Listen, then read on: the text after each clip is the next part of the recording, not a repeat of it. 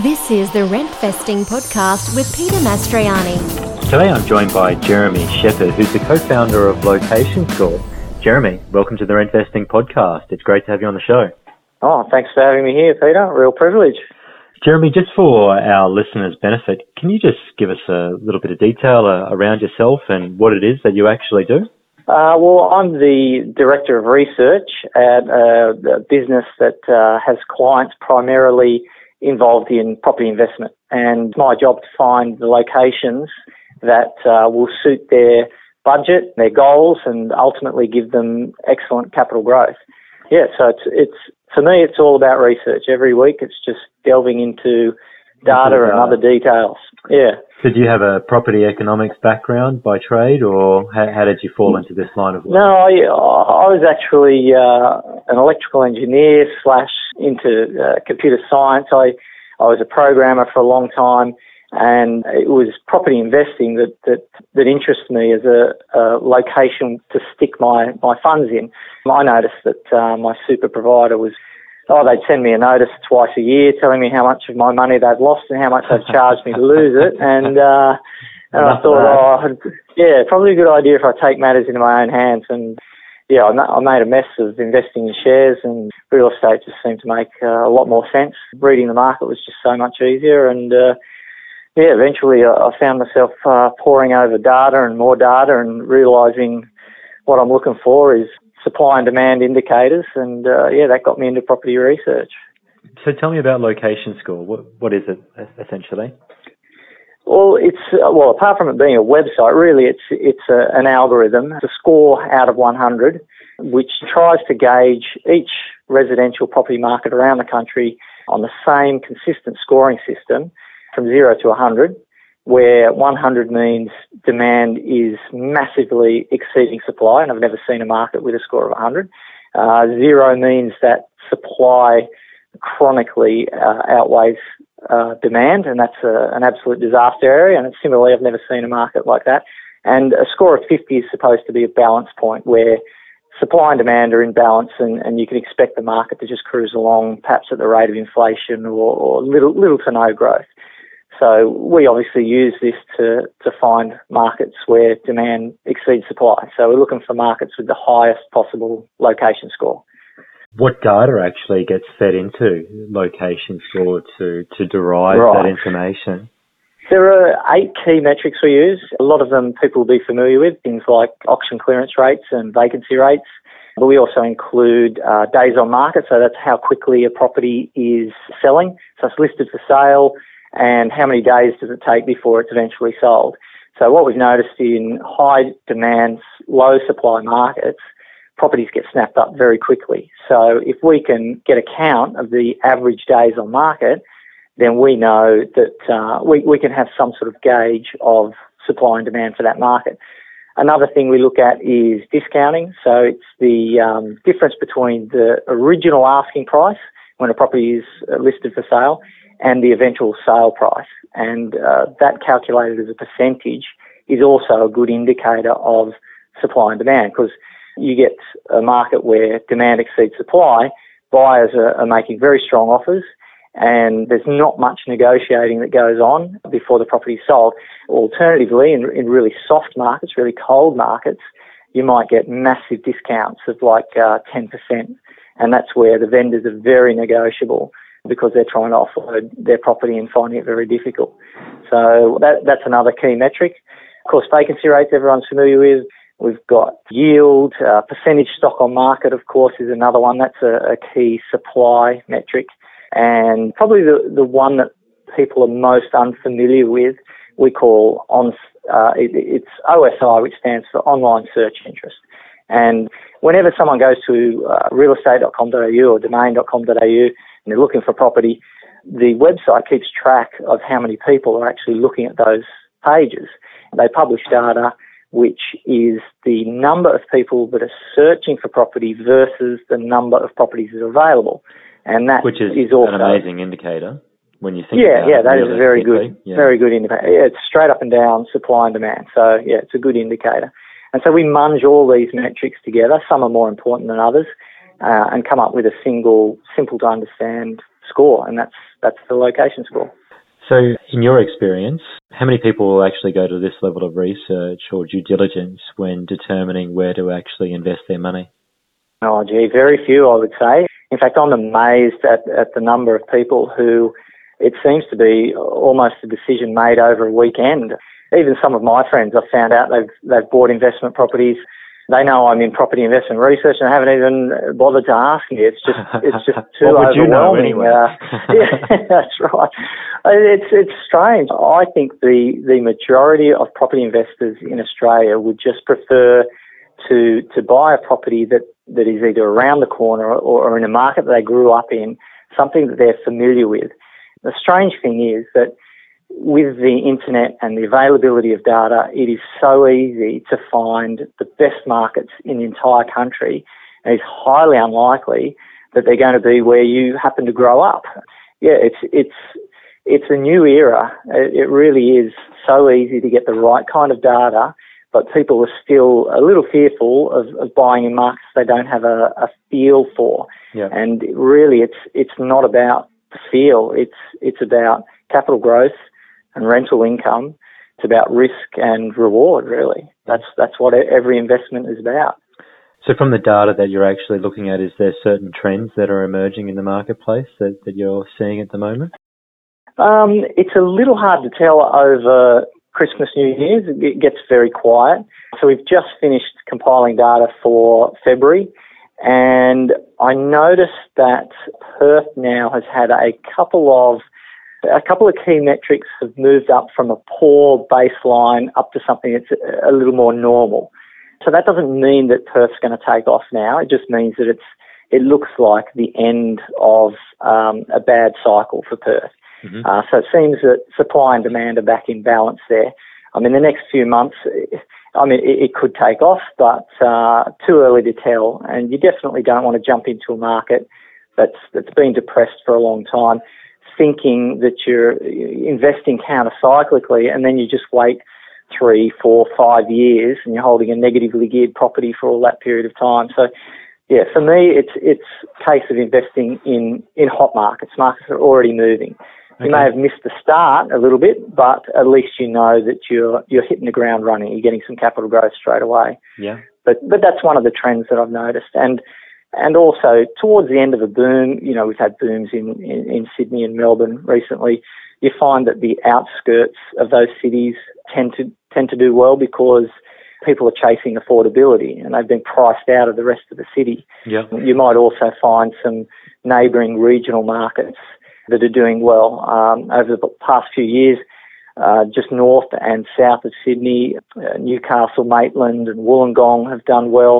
Starting to see some movement in uh, Bendigo uh, and Geelong uh, around uh, uh, Melbourne. So, yeah, you, you start to see at the end of the boom some regional markets starting to take up some of the heat as people seek affordable accommodation. rentvesting dot com dot a u is proudly in partnership with Loans Only, Australia's leading investment lending specialists. Visit them at loans only dot com dot a u. Jeremy, now Location Score has actually looked at uh, some research and has actually identified, I think it's about sixty locations that are actually helping rentvestors win the wealth race against property owners. So that's uh, that's something that obviously caught my interest. Mm. But I understand that uh, Location Score has actually crunched the numbers to to identify, you know, suitable blue chip suburbs within various yeah. locations around the country. So tell me more. Right, so the the whole idea of the report was, um, you, you know, you hear this, this phrase that uh, rent money's dead money, and we thought there's got to be some locations around the country where, where rent money just isn't isn't dead money. It's actually probably better to rent than it is to own. So what we were doing is looking for property markets that have little potential for capital growth in the short term. How, um, that how combined short is with short term? Well, anywhere from, say, two to half a dozen years. It's okay. It's really hard to predict what's going to happen, but in the short term, meaning, yeah, around the five-year mark or less, medium term might be ten to fifteen years and, and long term above that. So we're, we're just talking about short term. So quite often you've got um, low-income earners chasing property prices up. They never seem to be able to save enough to get that deposit.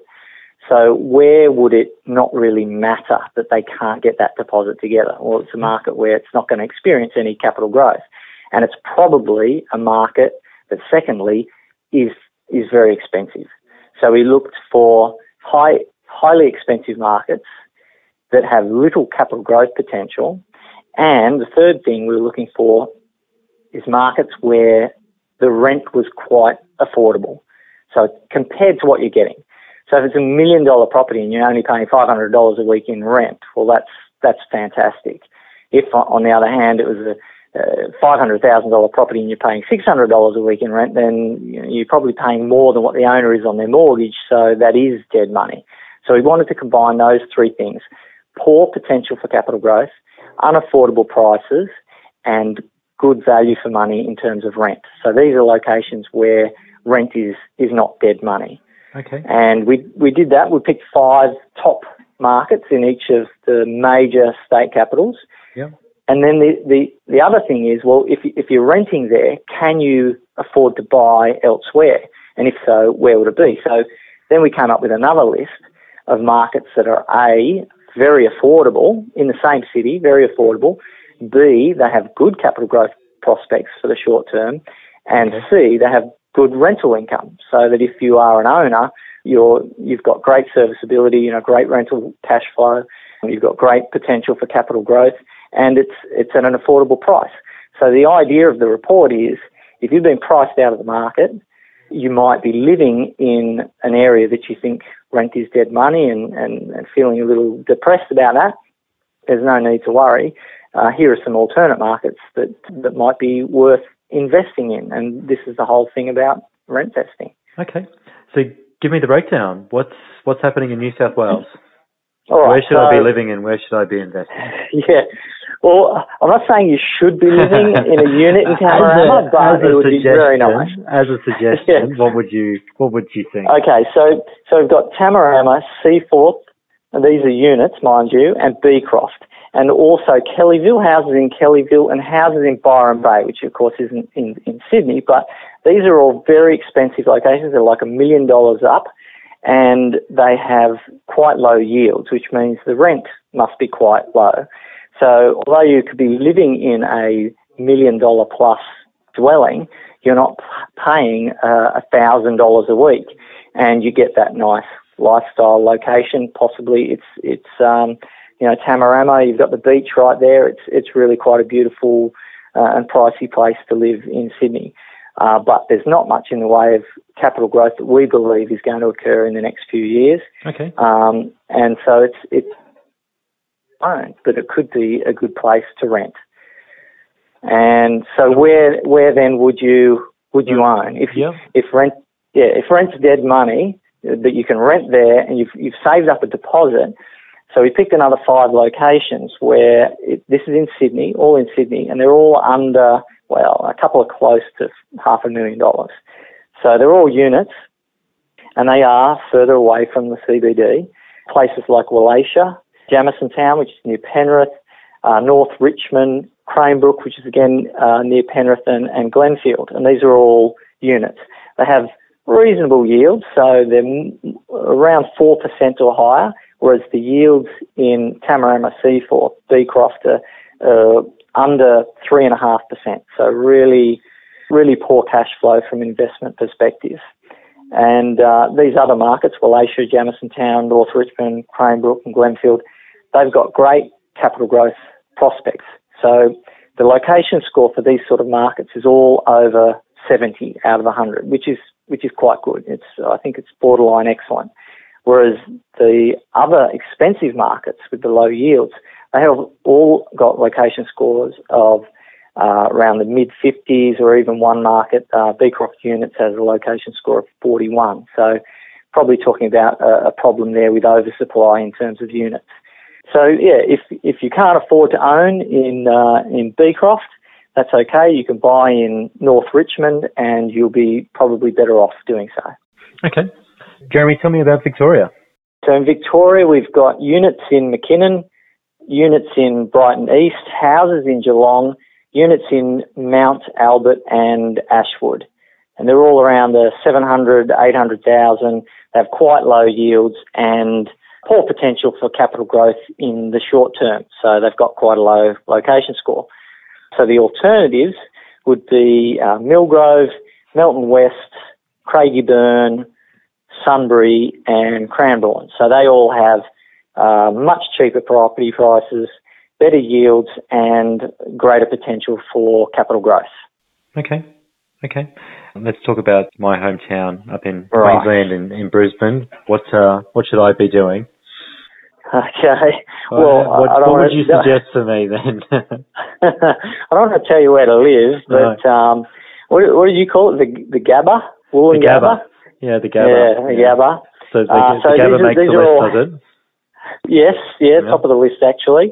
So these are all housing markets: Park Ridge, Cannon Hill, uh, Lutwyche. Am I, am I pronouncing that right? Lutwyche.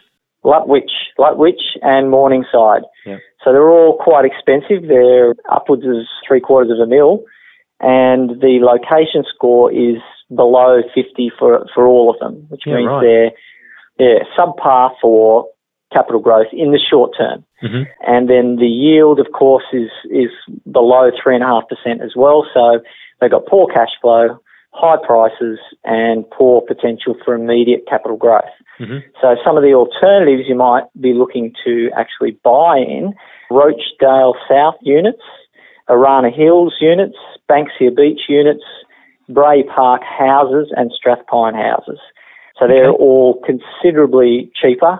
I think the most expensive there, Banksia Beach, uh, around uh, four hundred thirty thousand dollars, and they all have good yields of above five percent, mm-hmm. and they all have good location scores above seventy, which is, uh, you know, some of them are in actually the excellent range, but they're all good, good to excellent. Okay. So, yeah. Okay. And uh, tell me about W A. You, you had mentioned earlier there that uh, the, the research was indicating that it might be coming off the... the bottom. So what, um, yeah. what's worth looking at in W A?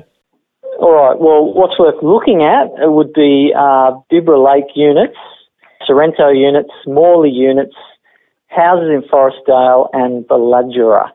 But um, the the expensive markets where you probably want to rent rather than own, uh, these all have price tags above seven hundred thousand dollars. So that's, again, around the three quarters of a mil. Uh, these are all housing markets: Highgate, Burswood, Alfred Cove, Yokine and Perth. So they've all got location scores that are around forty to fifty, so less than average. So these these are markets that are that are going to struggle for any sort of capital growth over the next few years. But the, the alternatives that I mentioned, they have uh, location scores in the sixties, which is which is good. So sixty-two is our is our benchmark for the start of good. Anything above sixty-two is good to excellent. Okay. And so those those markets are all quite good. Now, for our friends in South Australia, I guess it's probably fair to say that it offers affordable real estate in comparison to some of the other states that we've just spoken about. But I guess that doesn't mean that, that local rent investors can't apply the strategy there to, to stay ahead. So what would be your yeah. suggestions for, for South Australia? Okay, so there are some quite expensive markets in South Australia. I mean, these ones are all between five hundred and six hundred thousand. So we're talking about houses in St Clair, Welland, Hindmarsh Valley, Manningham and Fruville. Oh, Fruville units, sorry. So they all have quite low yields of um, below four percent. Uh, we're talking about property prices here above five hundred thousand. And their location score isn't too bad, but it's just it's just a bit ordinary. It's really middle of the range there. So no warning bells, no alarms triggered, but just not where you'd probably want to put your hard-earned money. Alternatively, you could be buying a unit in Happy Valley for a lot cheaper. It's under three hundred thousand dollars. Uh, houses in Para Hills, uh, houses in Ingle Farm, Surrey Downs and Happy Valley. They all have yields close to five percent. They're around the three hundred thousand to four hundred thousand dollars mark, and they have really good location scores. They're in the excellent range of around seventy-six to seventy-nine. So some good prospects for capital growth in the short term, good cash flow, and quite affordable markets. Yeah. you know, there's a lot of people out there that are quite bullish on, on Tasmania. A lot of focus has been around Hobart as a market as well.